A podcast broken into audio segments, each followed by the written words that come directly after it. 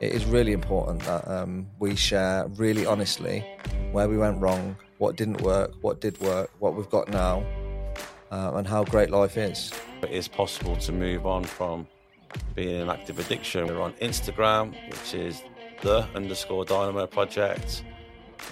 I think. What else are we on? Drugs. No. Are we? Are? Sorry. I want that in there.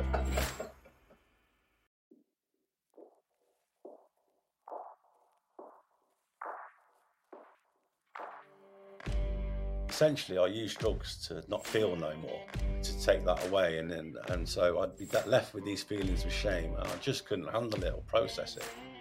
I sometimes I look in the mirror and I, I don't like what looks back at me, and I think I need to do some work around that. From listening to the podcast, there seems to be a recurring theme that this is where certain themes and certain challenges or even trauma like starts from an early age. You need to reach out for help. Don't expect this to be done for you. Welcome to a very special edition of Addiction to Recovery. This podcast is normally hosted by the brilliant Pete and Kieran from the Dynamo Project. However, this episode is a little bit different. To celebrate their one year anniversary, we thought it'd be a good idea to go right back to the beginning on how it all started, and that's with the main man himself, Kieran. Pete won't like you referring to me as the Okay, main man. Sorry. Well, he, he could have been here You're to right, though, down. Yeah, yeah, joking. exactly. me and Um, Pete are both the main men. Yeah. Okay. Sorry. Don't tell I said that. but no, it's a And really Claire. like interesting, like kind of way of doing this because obviously we've been producing the podcast for you guys like since day one. I'm a huge fan of what you do and like from Thank you. Coventry and just in general Yeah. the kind of impact that you've had. Um, how how does it feel kind of going into like the one year anniversary? it's quite a surreal feeling because a big part of why I started the Dynamo Project is I didn't want people just to see the Dynamo Project as an organisation. I almost want people to think when they think of Dynamo Project, they think of Kieran, Pete, and Claire, and it makes it more human. And I think if people are looking for help and support, it's it's almost slightly easier to to come to us because we are we have put faces to the name, and that was that was part of my thinking. But in any business, Taylor, you will know this Yeah. when you started um, what, what, what, what you do. To get to a year one is um, it's very very difficult, and a lot of people start off with wonderful ideas, uh, great endeavours, but ultimately a lot of them some fall by the wayside. Yeah. And if it wasn't for the support that I get off my family and those around me, um, I too could have uh, fell by the wayside. But thankfully, um, we're very nearly one year old. And um, I think it's like sometimes you tap into that, whether you're talking from ego or making it all about me. It's not all about me, but I feel very proud Oh, so you should. yeah, of, of, of what we have, what we have done as a team to reach a year old, and uh, feels kind of surreal. Have we achieved anything by getting to a year? I think so, but there's so much more we need to do. Um, we need to carry on, carry on working hard. Um, I have made, I don't know how many mistakes I've made in this first year, but what I need to do is make sure I don't make them mistakes in year two. Um, no doubt I'll make new mistakes in year two, then not to make them in year three. So it's it's a learning curve. I think uh, I'm learning on the job. Of course you are. And fair, I don't think that kind of learning ever stops. And one of the things that I'd like respect like you and the whole team for is that you've kind of taken those like almost like the losses, the pain, and you have turned it into not only like your purpose or kind of like the lesson, Yeah, you're you're now kind of giving back to this whole community that it's it's so empowering because you only have to kind of mention Dynamo and automatically, especially in Coventry, they know who you're talking about. Like you've built such like a community that is, you know, like you only have to see on social media and like how kind of empowering it is, like that you're championing these people that, you know, you've you've lived through that experience yourself. So to now be in a position like a year on over something that was so it was created out of the pain and kind of for yourself to now being able to like ah like I am doing this like you you it'd be weird if you sat here and said you wasn't weren't proud. Yeah. In fact, I'd probably ask you to leave yeah. your own podcast. yeah, yeah.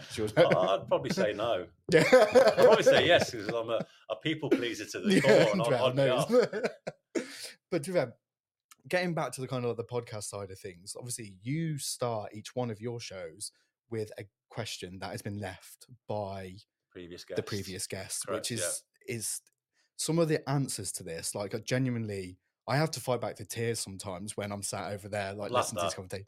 No, no, I'm very sensitive. um, but they've been so empowering, and like it's just regardless if you're struggling with like addiction or any kind of that, even listening to that gives you that kind of confidence and like yeah. I can do anything kind of thing. Um, but obviously the last guest that you had on was the brilliant Kevin. And Also, my sponsor. yes, I didn't know that until, yeah, until today. now, yeah. Brilliant, brilliant I, guy. I, I, I trusted him to help me, so he had, he had his work cut out. Yeah. But uh, we have a really good relationship, and I, I thought he was a brilliant guest. So um, I can't remember the question he left. I hope you do. Of course, but it's my, it's my job to know. um, but it was, it was the way he kind of articulated is probably going to be a lot better than the way I, I Yeah, yeah. articulate it. But it was around the kind of like the journey and the opening up and around the experience. Yeah. It's quite, I feel like this is quite a difficult one to answer. But he said, Okay. is there one word that would describe your experience so far? Um, I can look at it from two ways. I think the answer that comes into my head straight away is challenging. You know, it is. Um, people may think that being in recovery from addiction issues is um, is not so challenging, but it, I find it very challenging to to to, to be in recovery. Um, I'm my own worst enemy. Um, but the one word I think I'm going to change the word. The one word I would describe my journey so far is humility. That's the word I would use Wow. um, because humility is a massive part of my my life, and without humility, um, I, I wouldn't stay clean. Um, so I'm going to say my first answer was challenging, but I think on reflection, I'm going to say the answer to that question would be the word humility. That's a powerful position to be in. mate. So just to give you the heads up with this, you got a bit of time. Obviously, we'll have a bit of a chat about the journey so far to get Yeah. to this point. okay. You do realize you're going to have to think of a question now to ask Yeah, the next yeah, guest. yeah. so just to Okay. pre-warn you on your own show. Yeah. Okay. It's got to be a good one, hasn't it? exactly. No pressure. Um, but let, let's go back then. So how did this kind of like journey start for you? Obviously, you kind of like dissect like your guests in a way that you kind of start from the childhood because Mhm. from listening to the podcast, it's very much like there seems to be a recurring theme that this is where certain themes and certain challenges or even trauma like starts from an early age. Like, what was your childhood like? Hundred percent. I think um, a lot of people, when you say if you go out there into society and you mention the word addiction, most probably people will go drugs, alcohol. You know, it's all, almost the go-to word, isn't it? Um, but from doing the work on myself um, and from helping those around me, a lot of addiction um, stems from the times before we've even picked up a drink or a drug. And um, when I when I say when I when I refer to doing my work on myself, for me, it's the step work. Obviously, I'm part of a 12 step program, so a lot of my um, the work I've done took me back into my my younger years, and I've heard some horrendous stories of people's childhoods, horrendous, and you, you're listening to them, and you can you know you'd go, I can see how you've ended up the way you ended up. You know what what chance did Mm. you have? But I'm the I'm the opposite way. I grew up in a very loving home. Uh, my mum and dad couldn't do enough for me. Everything I needed, I had. Um, I had food, roof over my head, and for whatever reason, um, I ended up where I ended up. But I found my childhood very. I didn't have a traumatic childhood, Mm. but I found parts of it traumatic, and that's not because of it, what was done to me. Nothing was ever done to Mm. me, and I had everything that a child would need. But I, I don't understand why I found it so traumatic in terms of, particularly with school.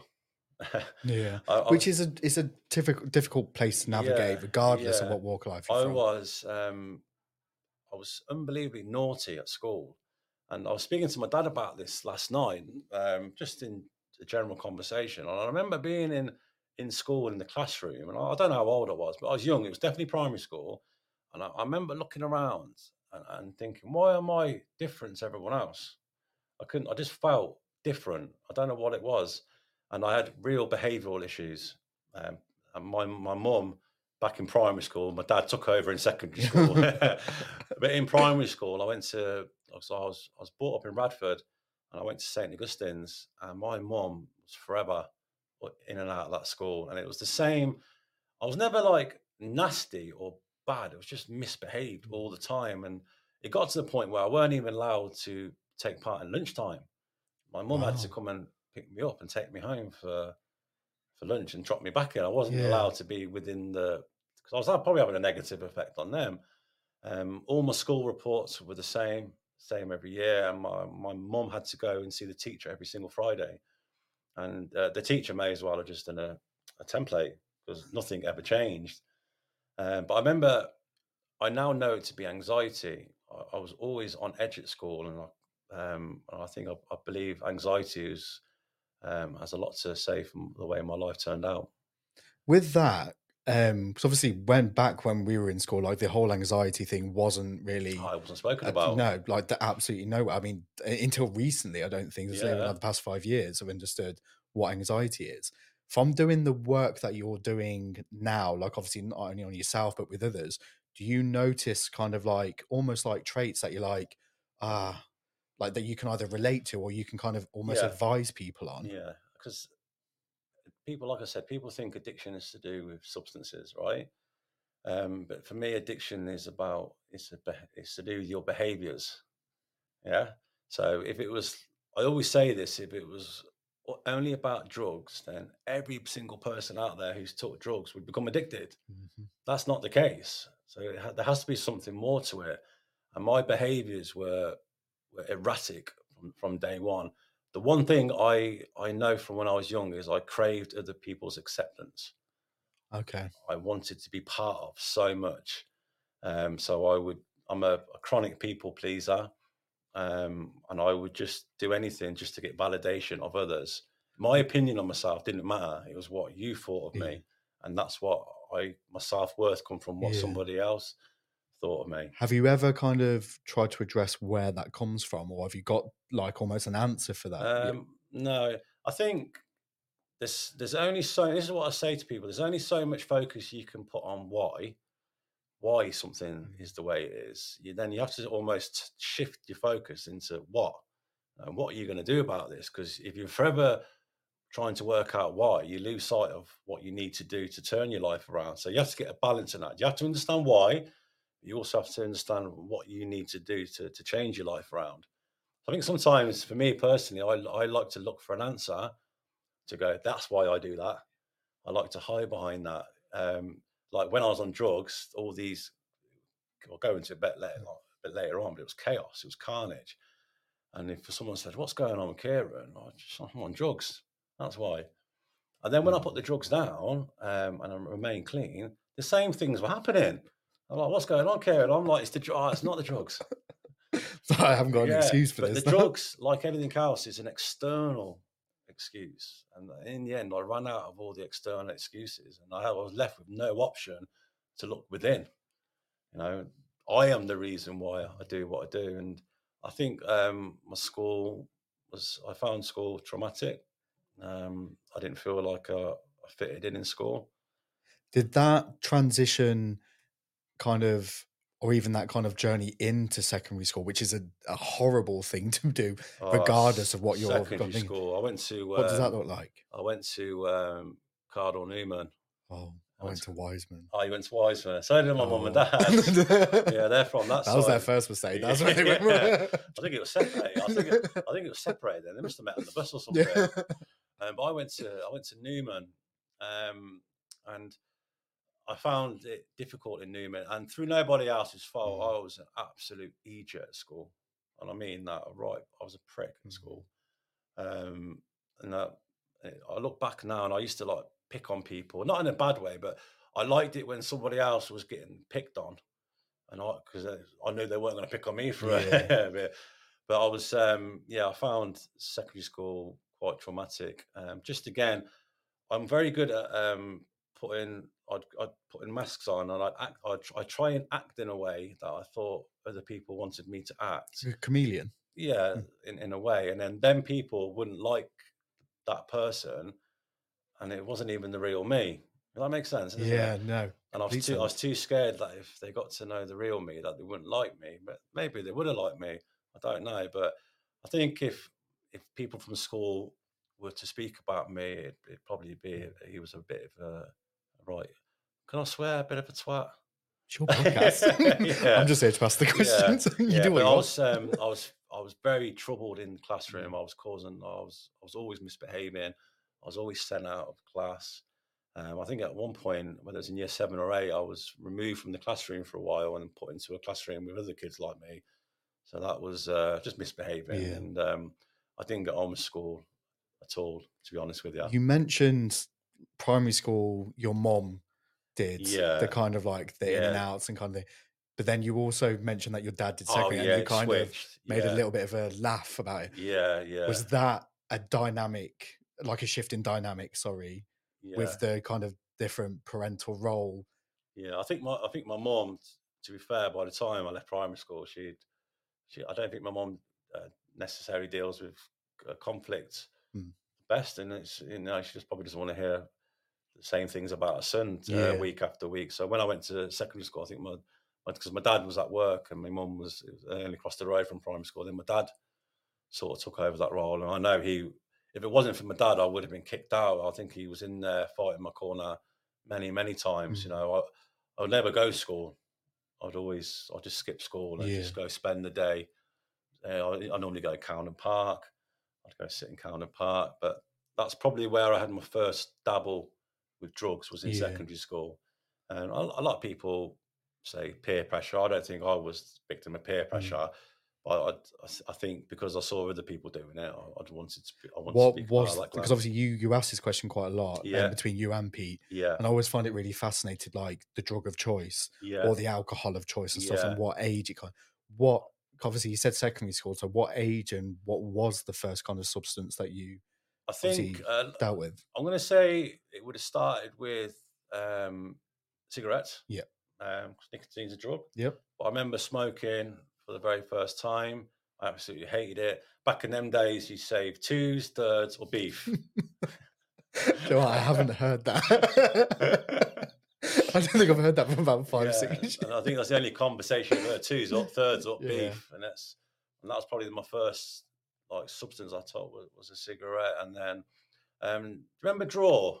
Yeah. Yeah, like Yeah, blocks yeah. of draw. I don't. I I remember. I remember taking that. Uh, I remember smoking weed early on.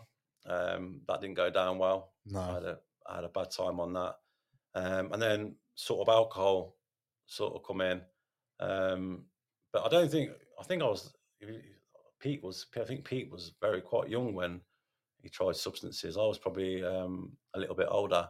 Yeah. But I remember drinking for the first time, and um, I like probably like most teenagers. You know, I'm no different. I, I liked how it made me feel. Yeah. Um, but I knew early on that I would drink and not stop. Um, I didn't understand that at the time, but I look back now and I'd be abs- I'd, I'd get drunk to, to completion. But it wasn't until I was a little bit older. I don't think Yeah. um, I wasn't. I wasn't really drinking at school, so to speak. I was just misbehaving Yeah. at school.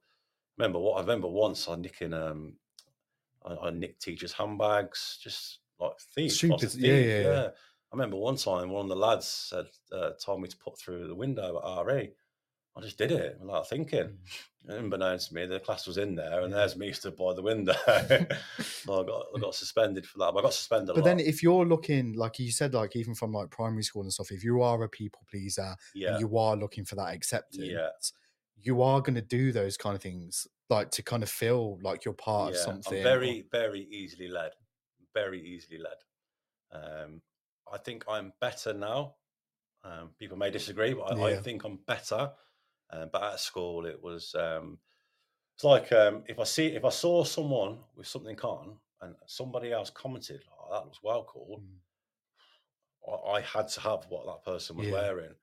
You know, it was mad. I, I was very, I'm very obsessive. Yeah. Um, it's like So- my mates used to fancy different girls, right? Yeah.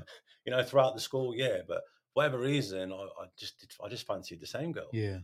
You know, I just, With that, so obviously you are very open about your addiction journey. Obviously, Yeah. we'll, we'll kind of like dive into it a little bit more. Yeah. Obviously, the days kind of like after school, yeah, but there was obviously a layer of addictive behavior before you yeah. like. Would you you said it like before you'd Yeah. even kind of touched any kind of substance. Yeah, definitely. I'm very obsessive. I'm very compulsive, um, and that's something that I recognise from my my younger days. Yeah. Chronic people pleaser. All the ingredients are there for someone that's going to suffer with addiction issues later on in life. So what happened after school then? You've gone through that kind of like weird kind of trying to figure out who you are kind of phase of secondary school. What did life look like once you'd left school? So, I, I, in my GCSEs, um, I didn't do very well, um, and then I, th- I think I stayed on a sixth form to do um, a GNVQ or something like Yeah. that. Um, I, I was there for a year. I think I was there for a year. I didn't, I didn't do very well in the outcome of that. Um, but I think when I got to 16 to 18 and I was I was in sixth form, I was um, just starting to go out. Um, I've got I've got a group of friends um, who I still um, see, see to this day, Yeah. and I still class them as friends. Although in my using, I didn't bother with any of them, and so I lost contact with them for a lot of years. But I, I fell into a, a settled group of friends in sixth form, and we would do the things that most teenagers would do. We was down the collie on a Friday night. Um, I'd go down there with a tenner. I'd, I'd, I'd you know, You'd come back with change as well. yeah, but I'd walk. I'd walk down there. I'd walk there from my house all the way down to the collie, and then, walk all the way back. So I had a tenner to spend on drinks. But you know, there was quite it was quite happy Mm. times. I was I was playing football, um, and I just I had a job at JJB. Remember JJB? Yes. It's where the Empire is. yeah. Um, I got a job there, um, and things were were okay. You know, I believe anyway. So was there a trigger point? Because obviously, from the outside looking in, everything that you're kind of saying is like it's fairly standard childhood, Yeah. like nothing kind. Was there a trigger point that made you turn to kind of like Um, the substances? I don't know. I don't know. Um, it's a difficult question to answer. Um, I, I think I've always suffered with uh, low self esteem, Yeah. low self worth. My opinion of myself, even to this day, isn't good. Yeah, You know, um, and it's something that I do need to work on. But I, you know, sometimes look in the mirror and I, I don't like what looks back at me, and I think I need to do some work around that. Either the people will say, you know, you're doing well, Kieran, and all that, but ultimately, until what- you see it, yeah, it's yeah. Um, what's what was I talking about then? It's about like the trigger points, like about like having low Yeah, self esteem, and but like I said, I'm a, very- I'm a very obsessive person, and uh, when I was, I remember when I was about four or five, um, we lived on Wallace Road in Radford, and uh, or Keresley, whatever it was, and they got burgled. All right, not laughing 'cause it's funny, but you know, mum and dad didn't find it funny. yeah, did they? that's what I'm But I remember, I remember being in the in the, the back room, and um, some someone walked in, and I looked up, and it may as well have been a giant. wow. Like, whoa, ah. and it was a policeman. Now, obviously, he's come round to do some like what's going on with the Oh, I thought you were going to say it was the burglar. Then No, I thought my no, no. no, it might have been. He might have been in disguise. but I was like, wow. And I remember I was mesmerised. He had he had all the gear Yeah. on, and I was like, "Fucking hell." And, and then from then on, I was just I was obsessed with becoming a police officer. From such a young age. Yeah, yeah, yeah, yeah. And I remember at school they'd do like career days. What do you want to be? And everyone knew what I was going to say was to be a police officer. And then I remember my teacher went, "You're never going to be a police officer. Yeah. You know, you're too naughty." Um, but th- that come from then, and no other job ever come into my head other than becoming a police officer. But then there's also something quite impressive about that, though, Yeah, because the fact that if you knew from such an early age that's what I want to do, yeah, you need to give yourself a bit of credit because you also made that happen. yeah. I'm very, I, I am a very driven person, but I'm I'm enabled to focus on multiple things. Yeah. And once I get something in my head, I find it that it consumes me, um, and that, that- that's Yeah. what. And I also knew at the time that you didn't really need like fancy qualifications back then to Mm. become a police officer. Um, I think it's changed now. Yeah. I think it's changed now. So, but back then, I don't think you needed them, and so I almost just, and that's Yeah. why I, I decided to join the police. I was about to say, so obviously that's leading on to the kind of like the question around like your time in the police force. Yeah, how much can you talk about that? Because obviously, I imagine there's obviously a lot of kind of stuff I, you I, I talk, can't. But yeah, yeah, I talk um, openly. So I joined the police in um, 2000 and I think it was 2007, okay, December 2007, or it might have been early 2008. I, I can't. I've had a lot of drugs since then. I can't remember. I can't remember what I did this morning. and also you throw like a pandemic in there, Yeah, like yeah. like John, it's been it's been a while. I think it was, it was definitely. It might have been 2008. It was. It was. It was. I don't know when it was anyway. And I joined. I was only. I was 20. I was 20. Um, very very young, very young. But when I joined the police, um, I knew it made my mum and dad really proud, and that's something that I'd never made them. I don't think in Yeah. terms of my achievements. There might be moments in my life where I wasn't always bad, but I think they they they, were- they were quite proud that the, the son had become a police officer. Um, so yeah, I joined that. I was only I was only young, and um, I, I felt part of, you know, because it's it's quite a good community within the police. But um, I joined the police. This is uh, this is a true story. I joined the police on a Monday, and I and then you trained on you trained in Birmingham, and and then you you you go on an eighteen week classroom course. I think it's different now. I don't Mhm. know. Anyway, um, so we started on the Monday. That Friday come, and then the following Friday we got issued our warrant cards. Right, so we went out to celebrate, and um, I got absolutely hammered. I was down icon, absolutely, absolutely hammered, and uh, I got and I was wash, waving my warrant card around to get in clubs, and I got locked up. Oh, yeah, I got, yeah, I got arrested. Yeah, I'd only been in a cop for ten days or for Oh. days. Yeah, so back then there was like a, a, a copper sergeant that was in Yeah. charge of the new recruits, and the first time I met him was in the office to explain why I'd been arrested, waving my warrant card around. So I was almost going into because then I was in Birmingham and then I got based in Coventry, but all the, the management knew about me because I was the police officer that got arrested. He's only been a cop for two minutes. did that affect anything? Like I very, nearly, could I very, I very nearly lost my job. I was about to say, would- could that have prevented your obviously yeah, very moving nearly lost my job. It went on for ages. Um, I, I, I had to complete all my training with that hanging over me. Um, but yeah, it's just you know, And what what is a warrant card? Sorry, it's, just the, say. it's the, you know what the you, the police badge. Oh, okay, and, yeah, yeah, yeah. uh, You know, if someone asks for ID, you show Yeah. them your warrant card. But it's quite a big event when you get Yeah. Yeah, but even getting to like 18 and showing like your ID, like, yeah, I'm finally old enough to actually Yeah. legally be in here. So I wanted to let people. I was because I've been so used to letting people down, like, you know, and, and being a, and I just wanted to let people know that I'm, I'm, I'm trying to. Yeah. A police officer look at me and I, it's all nonsense now. But yeah. I was only twenty, you know, and but it, was, um, yeah. So people still have no doubt what it's all about now. I was only, moving forward then, so obviously I know Kieran now. yeah, Obviously, I didn't know like you obviously like growing up or anything like that. In between the career in the police yeah, to obviously the the opening of the Dynamo, yeah, what happened? Because obviously this So- is almost like polar opposite yeah. kind of career So, uh, paths. I, I reckon for the first four years of being in the police, um, things were going well. Um, I was, I was, I was just working, and obviously I was going out getting thing. But I had um, I, I had a, re- a relationship breakdown, which is completely was completely my fault. Yeah. Yeah, and I know I caused a lot of upset and devastation around that. This was in 2011. Um, and I was, I was meant to be, I was, I was getting married. Wow. I was Okay. getting married, and uh, down to my actions, I won't go into why, but down to my actions, um, the wedding never happened. Yeah.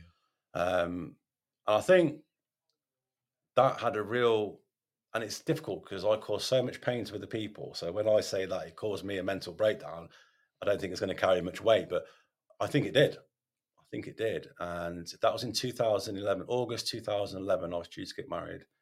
Um, it obviously didn't go ahead, and there was a lot of fallout around that. Mhm. Um, and it led to me going on going on the piss a lot more. Yeah. Um, and I was out one night. I was down at Holyhead on a Sunday night. Um, I'd been on the been on the all day, and someone offered me a, a line of coke. Um, and I was still a, I was still a, I Yeah. was still a police officer at this point, and I hadn't, I'd never touched cocaine. Mhm. I don't know how old, early twenties. I don't know how old I was. Um, and I don't know why. Who knows? Doesn't matter now. But I had this line of coke, and um, it made me feel magical. Yeah. It made me feel magical. It made me feel alive. Now, all of a sudden, I felt this overwhelming desire to go and talk to people. It gave me the confidence that I'd always lacked, and I, and I went down Jack's. Yeah, Sunday night Jack's, two for one Sunday night Jack's. Um, and I had one line. That's all I had. Yeah. One line, and it, and it I had. I, look- I say I had the best night ever. I know I didn't have the best night ever, but at the time, I was euphoric, Mm. and I couldn't believe that that one bag of powder could make me so make me Yeah. feel that way. I understand what happens now. But listening to kind of like what you have kind of said about like primary school, secondary school, and Yeah. like bits and bobs that you've said just in obviously in this conversation, it almost like from what I heard, sorry, I don't want to put words into your Yeah. mouth, but it was almost like that kind of like bag of powder almost became the answer Hundred percent. to everything Hundred percent. And my for. decline from that point to where it ended up was rapid. It was rapid. Okay. So I was I was drinking a lot. I'm still, you know, imagine imagine going to work as a police officer and knowing you've been on drugs the night before. It was Yeah. such It's almost like a so- big contradiction, oh, isn't it? So and I, I just felt so I was ashamed of Mm. myself. But each night out, I couldn't go without it. I Mm. couldn't. I, I had to have cocaine with me, and I was. And in the end, I was, I was on payday loans Yeah. almost immediately, um, and it just my whole life fell apart in a in a blink of an eye. And I'm I'm trying to deal with my mental health had deteriorated.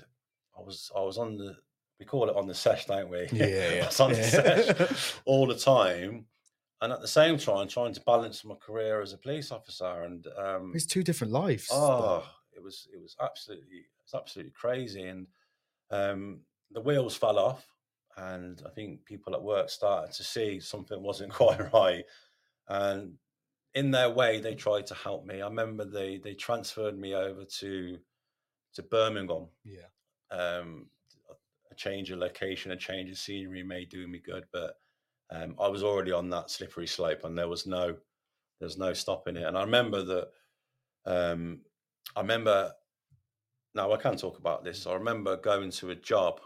I was single crewed, and that's what they mean when you work on your own. Um, and I, a, a woman had called about some domestic incident. It doesn't matter what it specifically it was.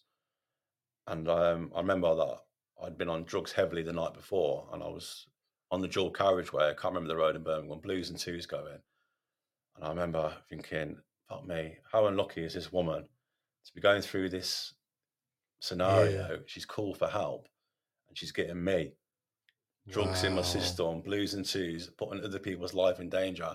I remember I pulled over and just broke down crying, and I had to say, I can't, I can't do this. And uh, I remember speaking to my sergeant. You know, I'd been ringing in sick a lot. Yeah. Uh, I think my granddad died about ten times. You know, just that thing of oh, I got my Yeah, died. Just yeah. lies to the thing off. They knew something wasn't right, and I went in one day, and they took me off shift. Um, so that they said you can't go out there no more. Like, you know, I'm putting myself in danger. I'm putting my colleagues in danger. I'm putting the public in danger. And I remember saying them words. I can't stop taking cocaine uh, to the to the duty gaffer or whatever it was, and um, that was it. I handed in my warrant card, Yeah. and uh, I never went back again. That was it. Wow. My next question was literally going to be like, was there a, almost like a rock bottom? Would would would you kind of describe that as a rock bottom, or was I there always like tell this story, fallout? and it makes people laugh, but it's not funny. But it's like it gives an indication of how in the madness I was. I remember um, ringing my dealer saying I, ordered an eighth or whatever it was. Um, and he said, "Yeah, yeah, I'll be there in ten minutes." I said, "All right." So off I go. I drive there, and I'm sat outside his house. And I, he's not coming down. I'm desperate here. I need drugs. I rang him. I said, "Listen, where are you?" And he said, "Listen, Kieran, I can't come out. The old biller outside." And I realised in that moment I was on duty. You were in the police car. I was in the police car. And I, I know people laugh when I tell them that, but that's how the session Wow. isn't that bad. Oh, Yeah. yeah. but little did he know, I was the old bill. Flash twice if it's you. yeah, that's like an example. Yeah. That nothing else mattered in my Yeah. life other than getting drugs. I would go there in me these police car and police uniforms pick up drugs. Yeah. No wonder he wouldn't come out. Bloody didn't know what's so I, me- I remember driving back and saying I'm ill and going back in my normal car. yeah. You know, With that, then, was there like what was the turning point? Because obviously, going from having this career, like making the parents proud, like yeah, yeah. having that kind of feeling like I'm doing something kind of good. When I when I that. when I left the police, it was a massive relief. Okay. It was. I just remember feeling this weight lifted off my shoulders. Not that I was going to stop using drugs. Yeah. I, I my head says now you can use drugs and not worry about being caught at work. Um, but when I left the police, that's when my life went into absolute carnage. That's Right. when it was, and that's not that's not the police's fault for me going. That's my fault. But it, that's when it just went into oblivion because I had no reason whatsoever to to want to try and change my ways. When you're talking, when you're saying like oblivion and like chaos and stuff like that, like what can you kind of give me a bit of my a, drug taking was that's, that's all I was interested in. I was using drugs every single day, doing anything I could to get them drugs. My my flat became uh, squalor essentially. Um, I remember looking out the window once, and uh, I had a Vauxhall Vectra, and I remember the low loader coming in, uh, just putting it on the back of the lorry and pissing off, and I weren't bothered. weren't Well, to be fair, when you're in that kind of Yeah. headspace and stuff, like it's just kind of like, well, the worst is happening. Yeah. So And then, and then I thought it'd be a good idea to get a job down the Holyhead. I went down the Holyhead and got a job. You know, there's me struggling with drink, drinking alcohol, so I thought I'll work in the Holyhead, and yeah, that end that went tits up. Um, I ended up getting arrested um, from there one night, fighting or whatever it was, and I've been arrested a few times now. Mm. Been arrested a few times, and uh, you know that's that's embarrassing when you get when you go into the custody station. There's people there that know ex-colleagues, you, and yeah. there's me, and yeah, it's bad, bad times. What was the turning point? Um, I I was in a new relationship at that, at that point, um, and I can't remember when that relationship started, but um, I went to when I, when I when I left the Holyhead, and my mum, everyone knew I was struggling with drugs. Now this wasn't a secret; it was out in the open. You know, I remember telling people I've got a problem with drugs, and thinking that they didn't know. They're like, "We know." Yeah. I thought I was dead secretive, Yeah. but everybody knew. Well, at least you, like to fair though, there isn't a le- level of like honesty there though Yeah. with you. Yeah, yeah. I'm my own worst critic, but um, yeah. So when I the Holyhead, I had no other option. Um, so I, I went to work at my dad's factory because my dad's got a business over in Bedworth, um, and I just went to work in the factory over there, and I was sweeping up and stuff, and um, that was my life for my life for a little while, and I was I was there for a, a good few years. Um, right up until the point I left to, to start the project Yeah. um, but my drug taking was still was still rife then, Mm. um, and yeah, at times, I'm going to go back to the question because Yeah. you kind of skirted past. yeah, I can't remember. What- question. I just waffle. What was the turn? Hey, That's come for it, my yeah, show. right. Um, Uh, what was the turning point? You've realised, obviously, So- was there support there, or like, I need to do this for me? yeah, I remember.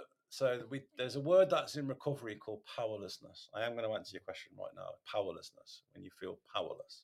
Now I never knew what that word meant, um, but um, I was very heavy on drugs when uh, my daughter's mum was pregnant. All right, uh, very difficult to talk about because I Yeah. was uh, I was trying to think of the right word, scumbag, basically. Right. But I always thought to myself, when my child's born, I'll stop using drugs. And I thought, no, because no one wants to use drugs when they've got a baby. Yeah. Yeah.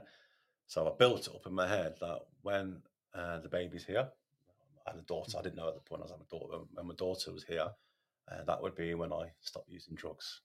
I was almost looking forward. I was looking forward to obviously being a dad, but looking forward to ah, I was naive. Thought great. be no like a new life, isn't Yeah, it? yeah. Yeah. yeah. And I remember holding my daughter for the first time, and I, I was overwhelmed with this emotion. Obviously, the emotion of holding my daughter for the first time and being a dad, but I it was emotion that was I knew in that moment I couldn't stop, and it was a very I can't pinpoint a word to describe how that made me feel. I was holding her, looking at her, and the very first thought I had when I saw my daughter was I felt sorry for her to be born into this world and to have me as a dad. It was a it, it was a, such a, a difficult time in my life, and I it's mad to think about it. And I, I really struggled um, with being a dad because I just didn't. I thought I always thought she was better off without me. Yeah. Yeah. That how why does she deserve to be born into the world and have a dad like me? I felt I just felt really sorry for her. Imagine looking at your own daughter Yeah. feeling sorry for her when you're meant to be there to protect your kid. You know, and I couldn't I couldn't protect her. You know, and my my drug using it it went from out of control to to when Freya when when Freya she's called when Freya was here, um, it became to the point where I was using to hurt myself. It became nasty. Is that me? Is that- Yeah. Yeah. it Yeah. became nasty. And I'd use and I'd look in the mirror and just shout obscenities at myself, Yeah. you scumbag. And that took me to a very, very dark place. So my daughter's, she's eight and a half Mm. now. Um, I've been clean for nearly three years. So that gives you an indication that drugs was part of my life for the first X amount of her years in life. And uh, it's difficult. You know, it is difficult. Mate, and first off, I need to obviously thank you for sharing because I, I didn't know that. Yeah. So that to kind of hear that, but to say that out loud must be an incredibly kind of like painful, but yet yeah. kind of like empowering thing to do. Um, but I also think you need to give yourself a bit of credit here because Yeah. there is not many people that can go through something like that and having that kind of negativity to then turn it into almost like the purpose to be like i'm not going back to that place which kind of leads me into that is obviously once you were clean how how did you find that whole kind of process obviously you mentioned all those the 12 steps and stuff Yeah. So obviously, I'm wrapped with a lot of shame. Mm. No, not guilt. There's a difference between shame and guilt. Yeah. Now, I feel guilty when I have a few too many biscuits. Mm. Right? It's shame. yeah So every time I used to look at my daughter, I was filled with these feelings of shame. So I would try and get clean, and the feelings because essentially I use drugs to not feel no more. To take that away and then and so I'd be left with these feelings of shame and I just couldn't handle it or process it. So I'd go back to the same thing that put me in that position in the first place. And that's what they call the cycle of active addiction. And it's a hard cycle to to break. Um but I yeah, it was just a really difficult time. And you know, I've heard it from I'm not alone, you know. Um, but it I said to him, I said, I remember saying to my dad, I said, Dad, I, I you know, this is a very important moment in people, someone that's suffering with addiction, when you have that. It's not a weakness; it's when you surrender. And I remember saying to my dad, I said, I can't, I can't stop taking drugs. yeah It ain't happening.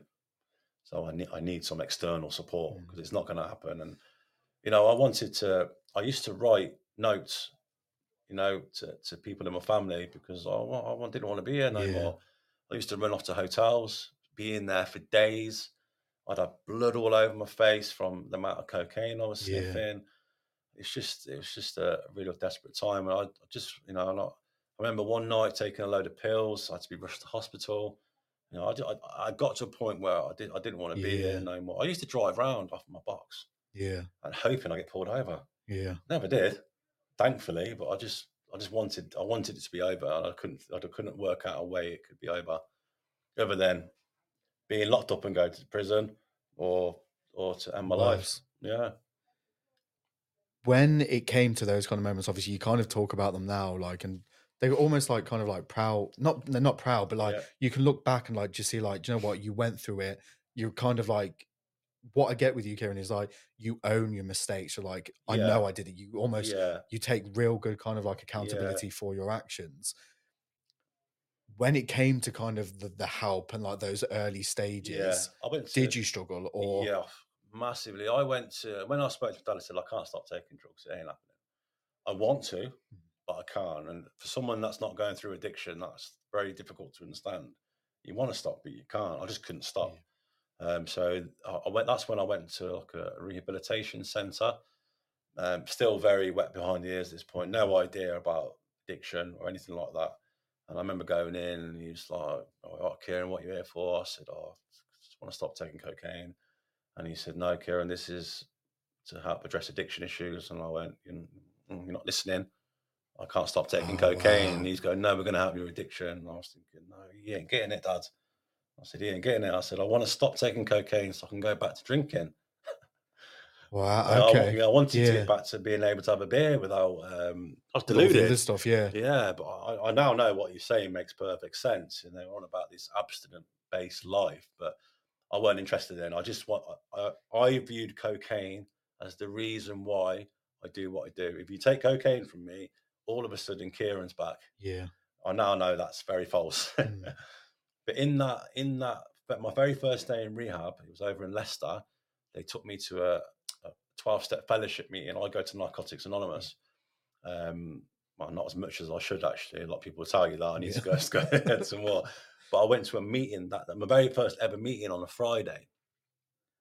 Um, and I sat there with the rest of the people that are in rehab at the time, and someone, I went, someone sat in the circle, and then we talk about how we feel. Someone shared about um, being in the care of their daughter while sniffing cocaine. Oh, you know, that blew my mind. Mm. I thought, I thought I was the only person in the world who did Yeah. that. It blew my mind, and I thought my mum and dad had somehow planted him. Yeah. With that though, because I, I was going to mention this earlier, you Yeah. probably see me like trying to chime in. From listening to the, the podcast itself, you labelled yourself a monster Yes. on an earlier episode Yeah, yeah. because of that. And it was a question that I kind of had in my mind that I wanted to kind of address with. When you were in that and hearing that back, did what what was kind of going through your head? Did, was it a state of panic or like you just said, like about your parents almost planting someone there? Yeah. Like what was the thought process then I- when you I heard him say that? I felt straight away I was in the right place. Although I fighted it for years after, I knew I was in the right place. And in these meetings, they celebrate clean time. So you get a key ring. I don't, in some different fellowships is Mm. different, but where I go, you get a key ring. So they celebrate your first meeting, 30 days, 60 days, 90 days, six months, and so on. And, and this this man got up for 30 days, right? And then someone told me it was 30 days in a row. Oh, wow. He hasn't taken drugs for 30 days. I couldn't get my head round it. But I thought, he's just spoke like I speak. He's done that with his daughter as well. If he can do 30 days, maybe I can. And it, it was, I needed to hear that on that night, Mm. but I did resist it because um, I, I'm a rebel, I think, at my core. And uh, it's, it's all about how I want to do things, which goes against what recovery is. Yeah. Would you say that was quite like a pivotal moment into kind of like 100%, yeah. your recovery journey? Yeah, hundred percent. So I did my stint in rehab. Um, I came out ready to fight the world. I've got all this knowledge now. I haven't used drugs in. I think I was there six weeks. I haven't used drugs in six weeks. I'm a changed man. I remember giving a spiel to my dad on the whole way home. This is why I do this. I'm going to do this. I'm going to go to all the meetings. I'm going to do step work. I'm going to help loads of people in recovery. Um, get back home. I was on I was on the crest of a wave for a little while. I engaged with the local community in Coventry. Uh, first time someone offered me a line of coke, I went to a wedding because I thought I was ready. Mm. Um, someone offered me a line of coke in the toilet, bang, Square one. instantly, instantly sniffed it straight away, and that was it. It started all over again because I now know I put myself in a vulnerable position going to Yeah. a wedding after about six weeks. And the, the, lad, the lad's fault, he didn't know what was going on. He said, oh, do you want to, because I was known as Cokehead Kieran. Yeah. That's what I was known as. Wow. Uh, he said, "Yeah, do you want a bit of that?" And "Yeah, all right. mate." yeah. So I was I was at it all over again. How long was obviously because obviously the, the period before you went into rehab obviously it was over like a number of years. Yeah. How long was this stint of kind of using again? Um, well, I stopped using um, December thirty first. Uh, it was New Year's Eve, Mm. and twenty. So twenty one. So that would be I'm three years clean on this New Year's Eve. Amazing. So that I was in and out of. I was trying my best. I had little snippets of clean time, um, but um, I- everyone was giving me like ideas of what how to combat it, and I was just I I weren't Mm. interested. I was I was determined to do things my Yeah. way, and then 2020 hit. We know what happened in 2020. Great year. Yeah. um, and uh, that's when uh, that was a real bad Mhm. year for me. Um, I was on drugs really heavily, wow. real heavily. Um, I went to I went to hypnotherapy. Um, I was trying all these things, trying to look for a reason why I am the way I am. And I got to New Year's Eve. I had a I was drinking Guinness, um, and it got to about nine o'clock, and I put the Guinness down. I just thought, I've had enough. Don't know what it was. Don't know why. Wow. I just thought I've had enough, and I put it down, and I haven't had a drop of alcohol since. But I have done quite a lot of work on myself in that time. It wasn't some define Yeah. define moment, That but ray of light on you. Yeah. Like, this is it. but when I was very heavily on drugs, I I always had this. I used to have these fantasies head, not sexual Mm. ones. Yeah. Fan- Just make that clear. yeah. I probably did, but I ain't got them on this podcast. I ain't ready for that. yet. But um, I used to have this fantasy of creating something to help other people like me. And I, you know, I'm sniffed up out of my head, and I'm thinking Mm. about things like that. It was odd. Yeah. Uh, it was odd, and um, and I remember having this idea in my head about creating this project Yeah. to help other people. But I couldn't. I was too scared to make it a reality, to make it into words, in case people laughed at me. Yeah. So I remember going to my dad. I was probably about six to eight months clean. Mm. I said, I want to start a project to help people. And I think he humoured me. I don't think he wanted to say, Kieran, don't worry about it. He sort of humoured the conversation. Then conversations grew. Um, and then we were thinking about who who else I could get involved. This is fiction at the point, you know. It hasn't happened, it's not reality. And I, I have two mates, Pete and Sam, and uh, you know, I remember we all sat in a room, the four of us, my dad, Pete, and Sam, and little notepads on the on the ready, and we discussed how a project would look like. Um, and from that one conversation, what's grew since has, has grew. It's amazing. Yeah. Mate, it is more it is phenomenal. Yeah, What and it's almost like you kind of had to go through that to Yeah. get to this point. And I to fair, I hadn't even kind of thought about almost like there's a layer of stigma around not only that subject of addiction in general, but when you're kind of it's led by someone with lived experience, yeah, that's almost like, well, they're kind of like former addicts. So what why would I listen to them? But from listening to the podcast and kind of knowing like you and Pete and the work that you do, it's exactly why you should be listening to them because they've been at those kind of like points definitely. where they were questioning they didn't want to be here anymore. yeah, And the fact that you've gone from rock bottom to now be in a position where you're giving so much back, you're kind of showcasing like these tools, these coping mechanisms, whether it's the gym, breath work, you know, you Yeah. ice baths now. yeah. it's- I it's just want to phenomenal. that that's all holistic stuff. That was not part of my plan when I Yeah. created the project. um, but know, I've met my girlfriend, my current girlfriend Kim, through the project, and that's her area. She loves all that holistic stuff, and uh, you know, it's it's becoming quite a big part of the project now. Although I do fight it because I don't understand it. I'm like that. I have to understand why you're doing Yeah. what you're doing, but it's you know, it's becoming quite a big part now, and it's. But I have such amazing support around me, so this project isn't possible without my mum and dad's support. You know, they have financially supported me to, Yeah. get, to get it off the ground. You know, it wouldn't we wouldn't be here without you know, Pete has been with me since day dot. Yeah. You know, he was there when we had a little notepad and just jotting down notes. Pete left his job as, as in construction to come and work for the project, and he's been there a year now. I have got Claire who works for me, who's got such great experience. Got Beth, Cheryl, Lauren, so, so many people. It's a community now. Yeah. I need to ask you a question. yeah. Go on. Do you think your parents are prouder now than what they were when you joined the police? I would say so. Yeah, I would say so. How does Um, that feel? I feel because you know because now I've got a daughter, I can understand how it makes them feel.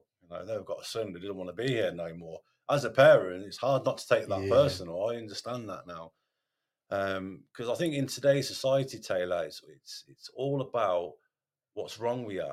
Yeah. It's never what's happened to you, and Mhm. that's what I want to, you know, that someone, you know, if I walk past someone in a in a doorwell, you know, I don't I don't look at them and go, "What's wrong with that person?" I know what's wrong with them. Yeah. what- What's happened to them? Why are they to get to that there? point. So I, I look back and I, I think back as a little boy and girl, they would have been, you know, running around having a good time. This wouldn't have been in the plan. Something that's gone horribly wrong for that individual. Um, but But this is what makes the Dynamo Project so important because you're giving people the tools to find out or even to process the what happened to get to that point. and it's a big part is we need to. I want to raise awareness around addiction. So the coffee shop, Um, which is beautiful. yeah, By the way. yeah, The Yeah. food, the good coffee. yeah. It is good coffee. Yeah, it is good coffee. But it's a it's a public space. I come out of there, so we might be in group with the residents, and then walk into the coffee shop, and there's a family sat there. yeah. You know, we're trying to help people with addiction and there's families, and it promotes conversation about addiction. Um, because I think there is a stigma maybe attached to, to addiction still. Um, But it's so easy to write someone off, though, isn't it? of course it is, yeah. It's like everyone deserves a second chance. Everyone has made mistakes. But with with addicts, it- second chance might not cut the mustard. It might be the fourth, fifth, eighth, ninth. You Mhm. know, it's just I I I hear families tell their loved ones, you know, if you use this time, that's it. Yeah. And I know they I know they're trying to help, but it's probably the worst thing we can say to addicts because it's very difficult just to stop like that. Very difficult. If there anyone that is listening to this who Yeah. is kind of has been where you are or is currently where you used to be, um, what advice would you say? Um, so you know what Dynamo is dedicate yourself now, miracles occur. That's what Dynamo stands for. Is it? Yeah, yeah, yeah. I, I, I didn't even know No, that. I just thought it was just called the Dynamo. Yeah, dedicate yourself now and miracles occur. Wow. So it's like we. So I'm going to answer your question. What advice is that? My advice is that you need to reach out for help, but don't expect this to be done for you. You know, yeah, you're gonna have. This is going to require a lot of effort and dedication on your part, but it's hard to do it without support and stability around you. That's why our houses are above and beyond. Because some days, and, and this goes for non-addicts too. Some days you need to dig down deep and find that one percent you need to get through that day. And if you're sat in a in a shithole and you need to find that one percent, you might be lacking it that day. So that's why we make our houses very nice because they might sit there and go, you know what, I'm gonna have to work harder today because I'm gonna lose this. So that's why we make the houses so nice. But we build it to tackle addiction, Taylor. You need four key cornerstones: health, home, community, and purpose. And that's what we build the project on. If you if you work well in all four areas of them, you've got a really good chance of recovery. But they just need to. There is support out there. They know who we are, and you literally just walk in the coffee shop. I don't care how you word it. Don't care what you say. You just say, I don't care if you come in. I'm fucked. Whatever, however you want to word it, just come in the coffee shop. We can't help everybody, you know. And we, we we try our hardest not to give that false illusion that we we've got the answer to every single problem. We haven't. Um, we do a lot of work with abstinent people that are abstinent. There's organisations like that work primarily as service users, do a great job. There's not so much we can do for service users. That's people that are still using, but we we can help in every way that we can, and we try. We try our hardest to. Mate, and you're doing an incredible job I, I of it. fall short, Taylor. I'm a I'm a deeply flawed individual. I fail daily, but despite that, I don't use, No. and that's the message. But you also itself. show up as well, yeah, despite those tough days. Because I'm a, I'm a big, like a very, very big believer in like you can do absolutely anything. The only thing you can't do is give up. yeah, So it's like the fact that you are showing up despite the stigma, despite those bad days, Yeah. mate. To to listen to that, like from someone who's never kind of been in your position, is inspiring. So the fact that there's people out there who are, have kind of been in your shoes or are kind of in that position now, that you've got people like yourself, Pete, like the whole team yeah. of lived team. experience, like it's mate, it's it's inspiring. Yeah. I think it's like it's impossible to feel 100% every day, but it does not mean you can't give 100% every day. So that's there'll be days where I, I don't feel it, but I try and give 100%. I'm 100% in in in most things, to be honest. If I've got my mind to Yeah. it, um, yeah, all good. I've got two final questions Yeah, for go you. on. The one year anniversary. Yeah, You've got a massive day planned, a lot of celebrations, yeah. local artists, like lots going on. Yeah. Tell me about it. Where is it? What So our- time? our open mics. Uh, this was an idea from my girlfriend to have an open mic event once a month, and I think music has a real good way of bringing bringing people together. Um, and, and in doing so, we can promote not promote's the wrong word, raise awareness. Don't Yeah. promote addiction, but raise awareness around addiction. And the open mics have got bigger and bigger. So it made sense to celebrate our one year with another open mic and Um, shout out to Alan at the LTB rooms. He's he's allowed us, Which is the old Litten Tree, old if Litten anyone's tree, yeah. to. Um, it's not a Litten Tree no more. Not a pub. People say, "What are you having it in the pub for?" And I say, "It's not a pub Oh no yeah, no, it's like an art space now, isn't it? Like yeah, yeah. so we've got um we want to celebrate it with an open mic event it's it's it's open to the whole community it's on this saturday um and so yeah i'm really looking forward to it i'm not looking forward they want me to go out and do a talk you know in front of everybody Yeah, you could do it. Be- oh, i'm all right once i get started You'll be saying kieran get off it's like an hour and a half later. yeah get off Okay, final question. yeah Obviously, I asked you this at the start. It's a staple now of the Yeah. Addiction to Recovery podcast. What question are you leaving for your next guest? uh do you believe addiction is a is a result of nature or nurture that's the million Oh, That's the million dollar question. Yeah. Are you born with it, or is it, is it to do with your environment that you grow up on? There's no, I don't mean there is an answer to it, but it'd be good to get their opinion. yeah. Nature or nurture? Well, I was going to like sign off the episode, but considering it's your show, do you want to thank people for I, listening? I want to thank you, and um, it's a good experience to do that. And I, ultimately, the aim of this podcast for me personally today is that people just know me a little bit better. That's it. You know, I'm no better than anyone. I'm no worse than anyone. I'm just, you know, I'm, I'm a recovering drug addict, um, deeply flawed individual, make mistakes daily, but I do try my best to to help other people. And Do you think you finally have the answer to who Kieran is now? um, I think we- are we always on a journey of self discovery? It never ends, does it? Yeah, I know I'm a, a troubled person. I'm always, uh, I, I, you know, I've had mood swings still, and I have down days. But um, since I put down drinking drugs, my life has got better, and I know that I am there for my daughter. I show up. I'm there every time. I have a beautiful relationship with my daughter, and when someone asks Freya what your daddy does, I know because I've heard her say he helps people, and that's Hero. That's all I that's all I want for my daughter is to is to grow up and and be happy that who her dad is, and not not to feel ashamed who her dad was because she, she grew up in an environment where I was using drugs, it would have been disaster. But thankfully, that's not the case today. Smashed and it. thank you, Taylor, for for interviewing Mate, me. anytime you know that, like Mhm. it's an absolute pleasure to kind of be Yeah. facilitate these kind of conversations. Like I'm a huge advocate for what you do, and yeah, thank you for kind of being so open and honest with it all. No problem. Thank you.